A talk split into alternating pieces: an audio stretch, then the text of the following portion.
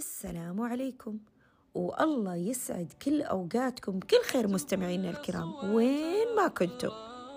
موضوعنا جدا رائع وجميل وراح نسمع أصوات تلامس مشاعرنا. موضوعنا راح يكون مع وقفة فخر واعتزاز لأبطال الدرعية. تقدمها منسقة مسابقة راوي الدرعية على مستوى المنطقة الشرقية. الأستاذة أكيد مريم بنت صالح الخان. ترقبونا غدا في إذاعتنا في الساعة الثامنة صباحا.